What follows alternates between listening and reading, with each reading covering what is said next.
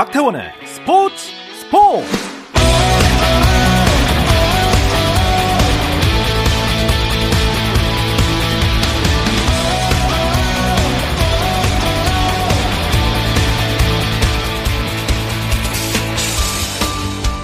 스포츠가 있는 저녁 어떠신가요? 아나운서 박태원입니다. 오늘 하루 이슈들을 살펴보는 스포츠 타임라인으로 출발합니다.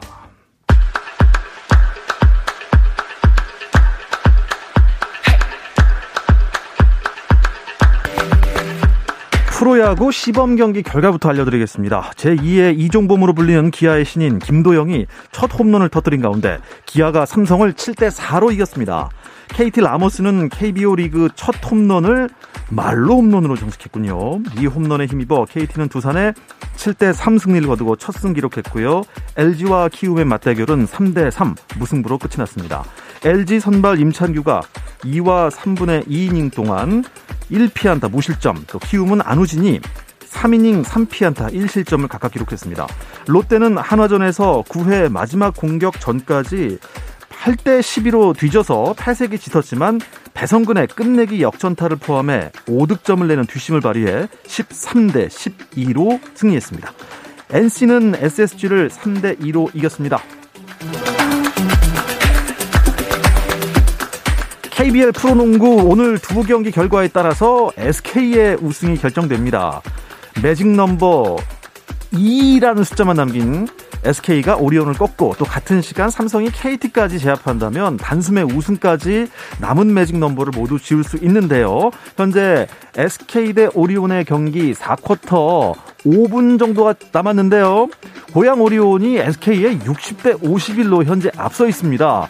자, 그리고 삼성 대 KT의 경기도 진행되고 있는데요. 아, KT가 77대 64. 지금 4쿼터 6분여 정도 남았는데 아, 이렇게 되면은 SK가 오늘 우승이 확정되지 않을지도 모르겠습니다. 스페인 프로축구 레알 마드리드가 카림 벤제마의 멀티골을 앞세워 이강인이 교체 투입된 마요르카를 3대 0으로 완파하고 선두 자리를 굳혔습니다. 이강인은 팀이 0대 2로 뒤진 후반 33분 구보 다케후사 대신 투입돼 경기가 끝날 때까지 그라운드를 부지런히 누볐지만 공격 포인트를 올리지는 못했습니다. 5연패를 한 마요르카는 16위에 머물렀는데요. 강등권인 18위 카디스와의 격차 승점 2점에 불과합니다. 미국 프로농구 NBA에서는 미네소타 팀버울브스의 칼 앤서니 타운스가 샌 안토니오 스퍼스전에서 60점이나 몰아넣으며 2021-2022 시즌 NBA 한 경기 최다 득점 신기록을 작성했습니다. 타운스의 활약 덕에 미네소타는 149대 139로 승리했습니다. 한편 덴버 너기츠는 필라델피아 세븐티식서스를 114대 110으로 이겼는데요. 덴버는 요키치가 22득점을 기록하며 팀을 승리로 이끌었고 반면 필라델피아는 조엘 엠비드가 34득점으로 분전했지만 팀 패배로 빛이 발했습니다.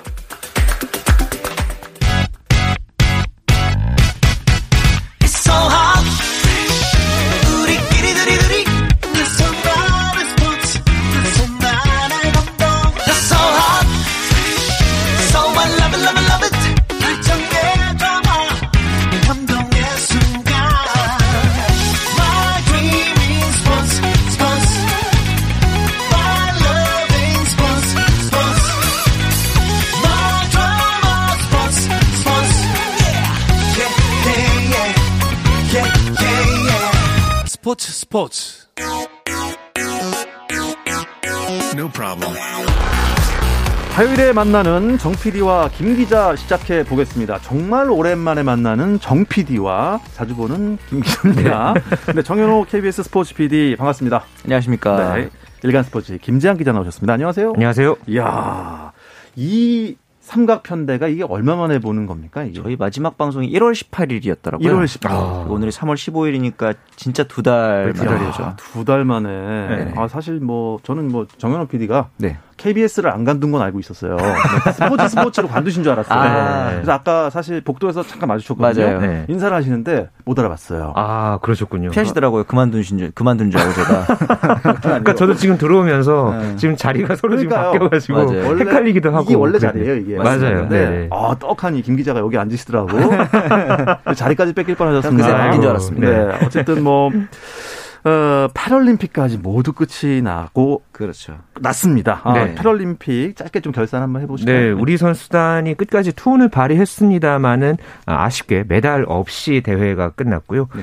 어, 2014년 소치 대회 이후에 8년 만에 메달 없이 어, 대회를 마쳤습니다. 물론 아이스하키가 이제 4위까지 이제 오르면서 나름대로의 성과도 있었고요. 다만 이번 대회에 참가한 우리 그 팀 코리아 한국 선수들의 평균 연령이 37.8세였습니다. 오. 전 체적으로 네. 좀이 선수단의 연령이 좀 높았고 그만큼 향후에 좀 이 유망주 발굴을 하면서도 육성하는 그런 시스템이 조금 더 절실해 보였던 예, 그런 패럴림픽 대회였다고 볼 수 있겠습니다. 패럴림픽 같은 경우는 동아계를 병행하는 선수들이 많잖아요. 그렇죠. 이번에 1위가 중국이었잖아요. 근데 이제 그게 보면은 중국 2008년 베이징 패럴림픽 이후로 선수들을 많이 육성하면서 이제 장애인 체육에 대한 관심이 많아졌다고 하더라고요. 그래서 이제 그게 14년 만에 빛을 본 것 같고 우리나라도 지난 평창 패럴림픽 때 이후로 뭐 반다비 스포츠 센터라 그래서 장애인들이 우선 이용할 수 있는 시설을 만드는 등 그런 스포츠의 보급 확대가 장기적으로 봤을 때는 어떤 스포츠인들에 대한 복지 확대로도 이어질 수 있다라는 점을 좀 많이 기억을 하고 행동해 줬으면 좋겠습니다. 그러니까 이번 대회가 끝나고 나서 또 우리 선수단이 그 우크라이나 선수단과 또 MOU를 했던 그런 아, 좀 상황이 있었거든요. 네네. 우크라이나가 전통적으로 이 장애인 스포츠에 굉장히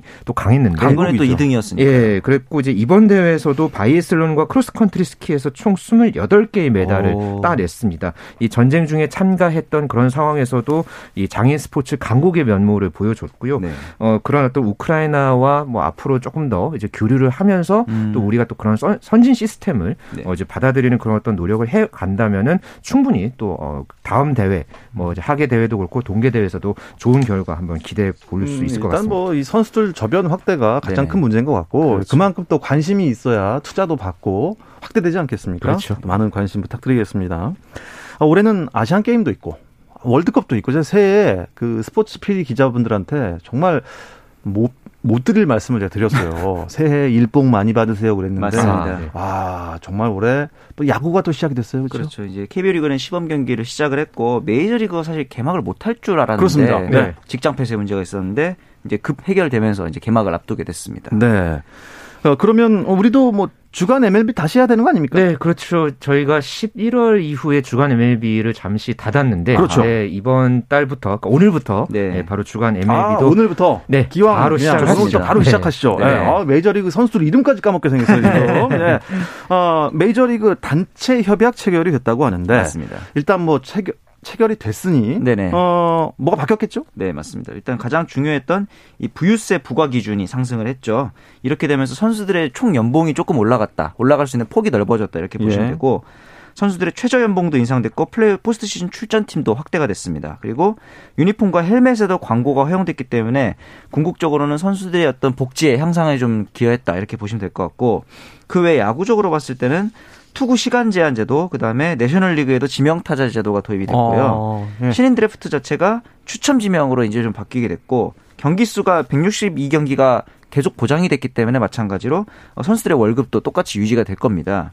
그리고 나서 이제 2023년부터 규칙 변경 위원회라는 게 생겼는데 이를 통해서 이제 뭐 시프트 금지라든가 베이스 크기 변경, AI 심판 도입 이런 민감한 이슈들에 대해서도 도입을 논한다고 합니다. 그러면서 저는 보면서 웃겼던 게 이 시프트를 금지한다는 게 좀 웃겼거든요. 예, 네. 어디까지가 시프트이고 이거를 금지하게 되면 조금씩 한 발씩 움직이는 것도 안 되나? 이런 식의 생각이 들어가지고 오. 어. 이런 부분에 대해서도 변화가 어떻게 흘러갈지 좀 궁금해지더라고요. 음. 수비 시프트는 어떻게 보면은 그것도 하나 그 전략이 어, 전략 그렇죠. 전략 중에 하나인데 네. 이걸 못하게 하는 건 좀 야구가 재미 없어질 수도 있고 네. 아니면 반대로 또 재밌어질 수도 있고 잘 모르겠어요. 거기에 맞춰서 또 이제 각 팀들마다 또 선수들도 이제 어느 정도 이제 신경 을 쓰면서 플레이를 음, 하겠죠. 그렇습니다. 네. 어, 근데 그 동안 메이저 리거들 유니폼에는 광고가 안 붙었었군요. 그렇죠. 네. 그 동안에는 그냥 구단 그 명칭, 그러니까 그 지역 명과 맞습니다. 뭐 이제 그 뭐 LA 다저스면 LA 그 다저스 그 어, 팀 로고만 있었던 로고, 심지어 그 예. 유니폼 후원사의 로고조차 없었는데 그렇죠.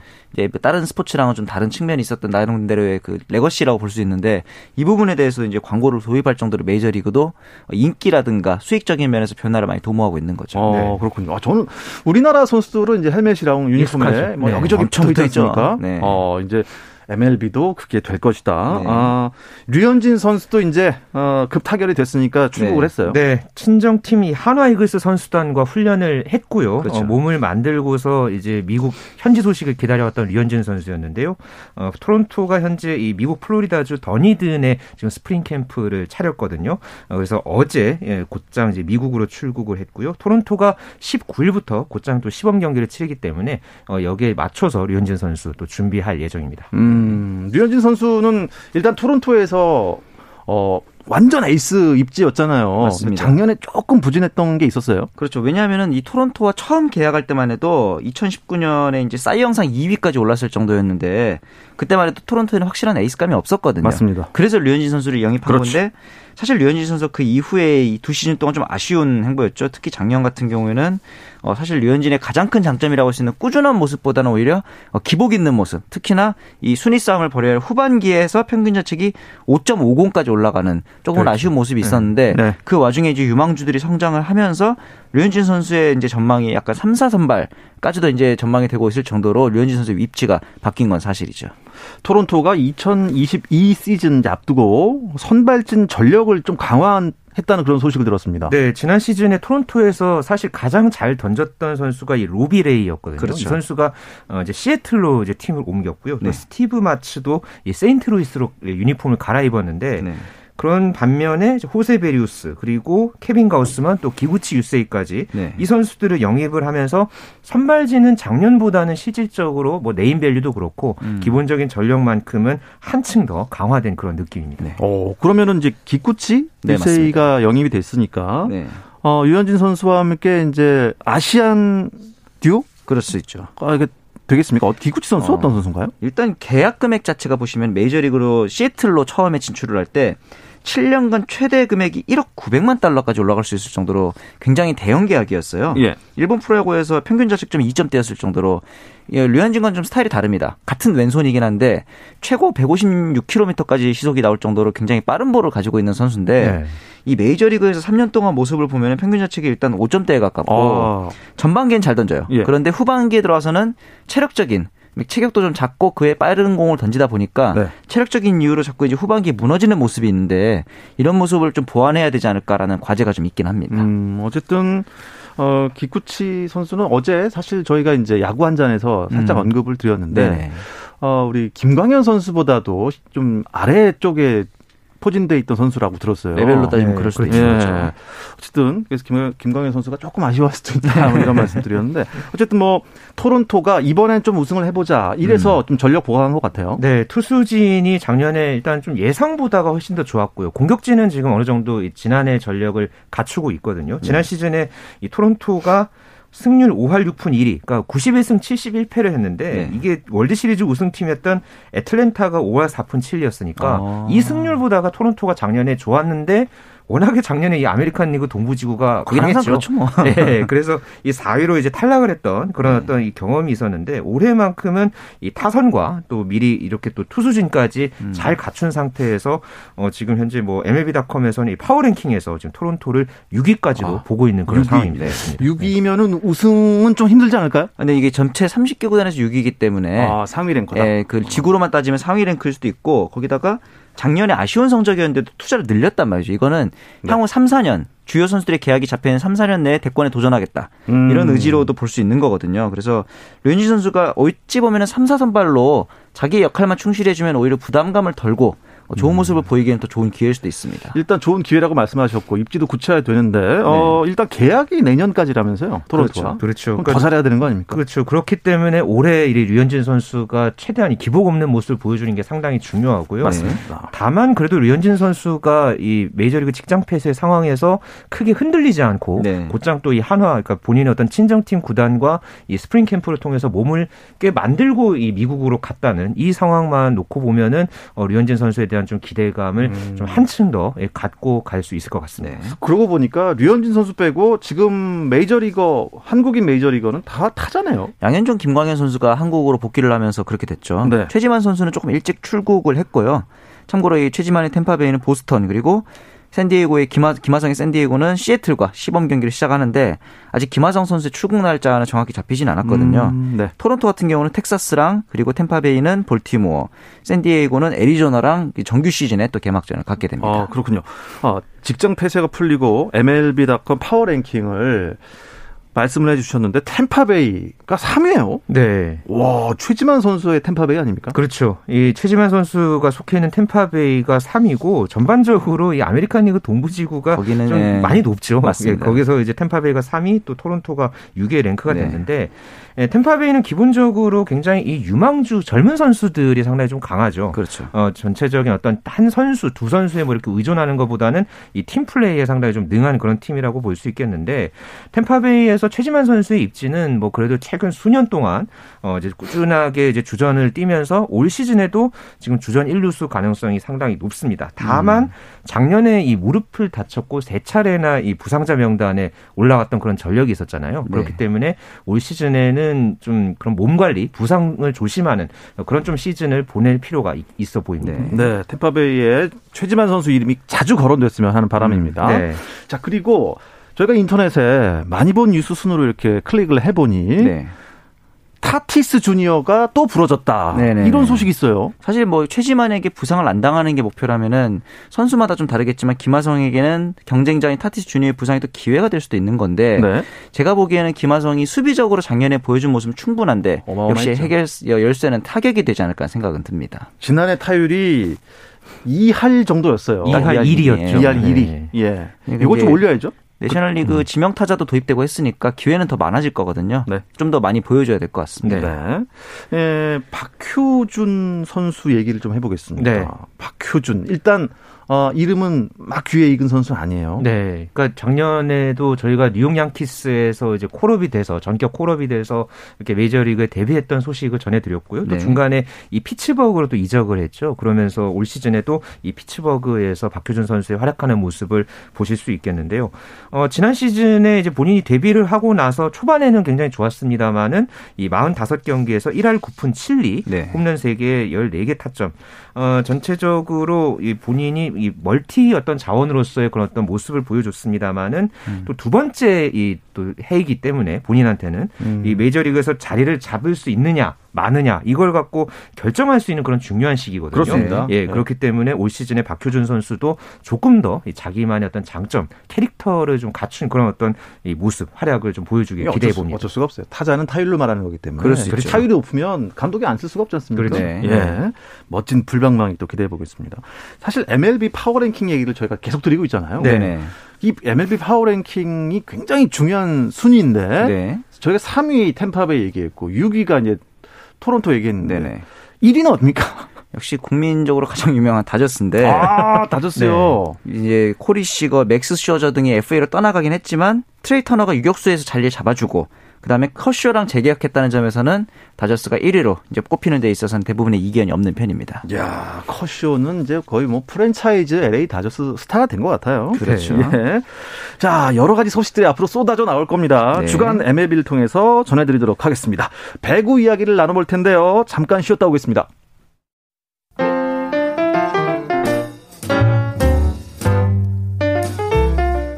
정 PD의 깊은 내공, 김 기자의 비하인드 스토리. 배구 이야기는 KBS 1라디오 스포츠 스포츠에서 배구 선수 출신 해설위원 저 한유미도 듣습니다. 정 PD와 김 기자 많은 청취 부탁드립니다. 아 이렇게 훌륭한 말씀을 해주셨어요 한유미 위원께서 네. 정 PD의 깊은 내공, 네. 김 기자의 비하인드 스토리. 네네.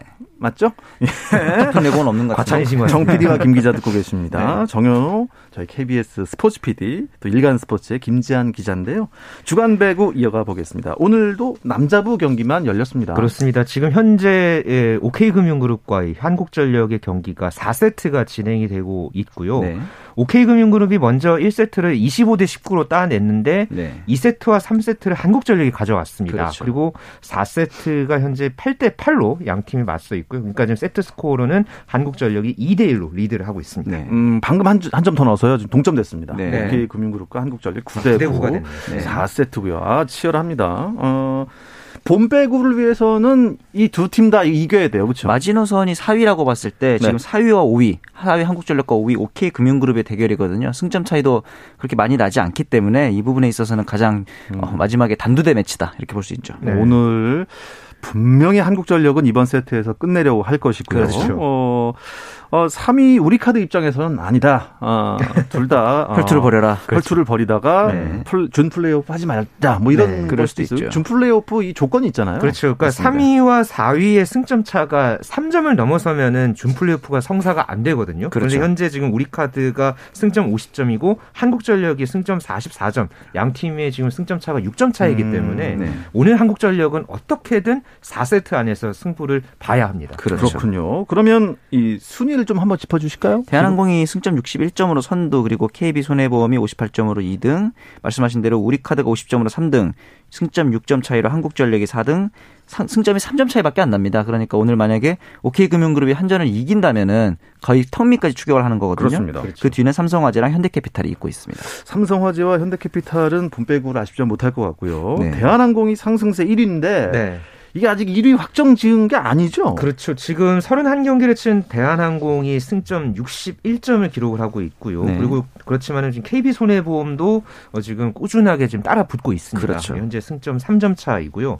참고로 다음 주 이 시간에 대한항공과 KB 손해보험의 경기가 예정돼 있습니다. 아, 순위가 네, 이- 바뀔 수도 있네요. 네, 그렇기 때문에 향, 향후 한 주 사이에 이 두 팀이 어떤 경기를 치르고서 예, 다음 주 이 시간에 이제 경기 결과에 따라서 이 남자부 우승 경쟁의 분수령이 될 전망입니다. 음. 순위표를 보니까 전통의 강호 라이벌 관계였던 삼성화재와 현대캐피탈이 제일 네. 밑에 있습니다. 그러니까요. 아, 왜, 왜 그런 거죠? 두 팀 다 지금 리빌딩이 좀 더뎌요. 사실 현대캐피탈 같은 경우는 지난 시즌에 어, 끝나고 신영석 선수를 트레이드하면서까지 리빌딩을 천명을 했는데도 불구하고 그 이후에 후계자로 밀어줘야 할 허수봉 어. 또 이제 세터진의 김선호 이런 선수들의 성장세가 좀 더딘 모습이 있고 이 부분에 있어서는 역시 남자부에서는 외국인 선수의 득점이 제일 중요한데 네. 외국인 득점 순위가 최하위인데 총 득점이 3명이 나왔는데도 256점입니다. 그 위에 있는 팀이 588점이라는 걸 감안하면은 거의 네. 두배 가까이 차이가 나잖아요. 네. 이런 부분에 있어서는 지금 V리그 출범 이후 현대캐피탈 입장에서는 어, 최초로 최하위를 할 가능성도 있어 보입니다. 어, 이거 참, 뭐,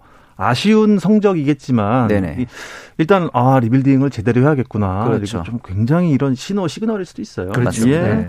아, 우리 카드의 알렉스.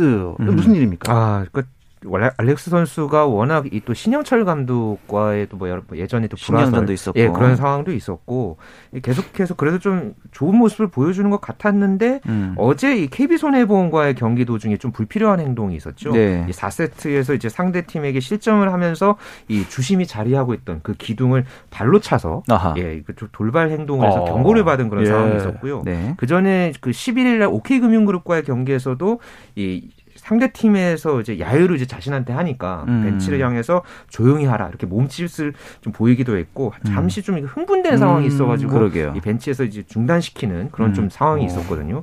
이 신영철 감독이 이 알렉스에 대해서 아직도 이 코트 안에서 감정 기복이 심해서 조심스럽다 음. 어, 이렇게 지금 이야기를 하고 있는데 어, 아까 뭐 외국인 선수 이야기 잠시 언급을 해드렸습니다만은 이 알렉스 선수의 이 돌발 행동과 어, 또 활약 이거에 따라서 지금 우리 카드도 좀 분수령이 예, 좀 맞을 상황입니다. 뭐, 외국인 선수가 이제 항상 그 모든 팀에 어떻게 보면 좌지우지하는 것 같아요. 남자분은 특히 심하죠. 그 와중에 이제 그 반대로 좋은 모습을 보이는 게 이제 KB 손해보험의 노무리 케이타 선수인데 허슬 플레이까지 이제 사실 외국인 선수가 그 수비 디그까지 하는 모습은 흔치 않은데 네.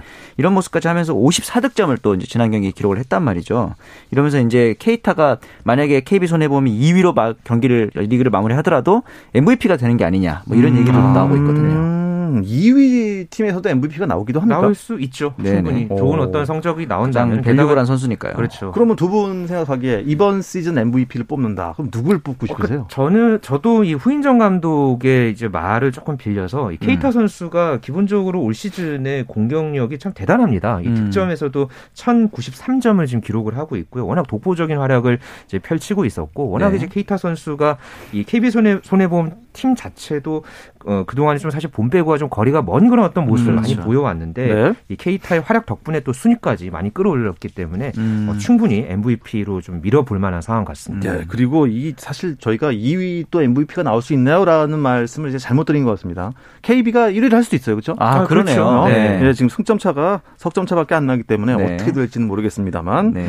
정 PD가 생각하는 MVP 후보는요. 저는 만약에 1위를 KB 손에 보면 한다면 케이타가 당연히 될 것이고 네. 것이고 대한항공이 한다면 저는 한선수 선수에게 손을 좀 들어주고 싶은 아, 게 한선수 선수. 네, 최근 선수. 이 토스워크가 진짜 원래부터 좋은 선수였지만 굉장히 변화 변칙이 많더라고요. 그래서 이런 부분에 있어서는 링컨 선수가 진짜 지금까지 링컨. 예, 호흡을 맞춰본 어. 센, 세터 중에 가장 좋았다라고 얘기를 할 정도로 기량이 물이 올랐기 때문에 네. 한선수 선수의 MVP 가능성도 좀 높아 보입니다. 한선수냐 케이타냐. 맞습니다. 예, 요거 한번 관전 포인트가 된 것 같습니다. 네. 자, 여자부로 넘어가 보죠. 포스트 시즌을 못 치르고 끝낼 것 같다는 소식이 있었거든요. 네. 어떻게 포스트 시즌 치릅니까? 그러니까 코로나19 매뉴얼에 따르면은 어 이제 워낙에 각 팀들마다 이제 코로나19 확진자가 많았기 때문에 경기 그 중단 일정이 좀- 좀 길어졌었거든요. 그렇죠. 그랬는데 이 매뉴얼을 뒤집어서 어, V리그가 오는 20일에 정규리그를 이제 재개를 하고 네. 대신에 포스트 시즌을 이제 축소해서 예, 경기를 좀 치르기로 했습니다. 네. 그러니까 기존의 이제 매뉴얼대로라면은 정규리그가 끝나고 이제 우승팀 따로 없이 그렇게 이제 끝날 수도 있는 그러니까요. 상황이었는데 맞아요. 예, 일정을 다시 짠 그런 상황입니다. 아, 그래도 뭐 현대건설의 독주의 우승까지도 뭐 지금 다들 예견하고 있는 거 아닙니까? 그렇죠. 근데 이제 그것보다 제가 좀 아쉬웠던 거는 왜 기존에 그 만들어놨던 규칙을 목소리가 크다는 이유로 규정이 바뀐 거잖아요. 그렇죠. 이 과- 저번 시즌에 KBO도 이제 마찬가지로 정 규칙을 정해놓고 얼마든지 뒤엎을 수 있다는 점에서는 좀 공정성이라든가 형평성 이런 부분에 있어서는 안 좋은 선례를 만든 게 아닌가라는 걱정도 좀 들긴 좀 하더라고요. 원칙에 위배된 그런 어떤 선택을 했다는 그런 좀 아쉬움이 있는 건 사실이죠. 네. 그럼 두 분은 어떻게 생각하십니까? 지금 이런 코로나 전국에 네. 어, 꼭 포스트 시즌을 치러야 하는 것인지 음. 아니면 경기가 있어서 우린 아주 기뻐해야 되는 건지 모르겠습니다. 그러니까 안전보다 그러니까는 인기가 더 낫다라는 그런 어떤 판단을 하고서 이런 네, 결정을 그런 한좀 것은. 네. 예 조금 좀 아쉽고요. 그러니까는 이 어쨌든 본인들이 이제 기존에 이제 매뉴얼을 만들었잖아요. 그러니까 그걸 지금. 한 시즌도 되지 않은 그런 상태에서 이렇게 뒤집은 것은 분명히 잘못됐다고 봅니다. 네. 음, 근데 이제 뭐 저희처럼 스포츠 소식을 전하는 사람으로서는 네. 한 경기라도 더 열려야 그렇죠. 드리는 말씀도 있고.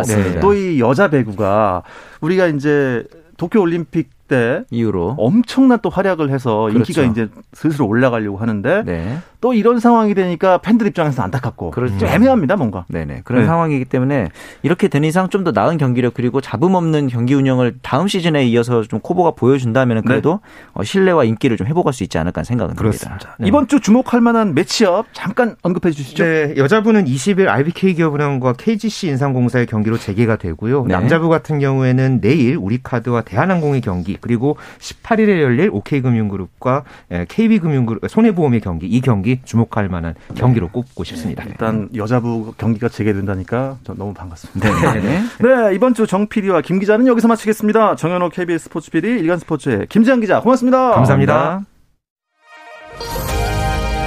내일도 저녁 8시 30분입니다. 박태원의 스포츠 스포츠.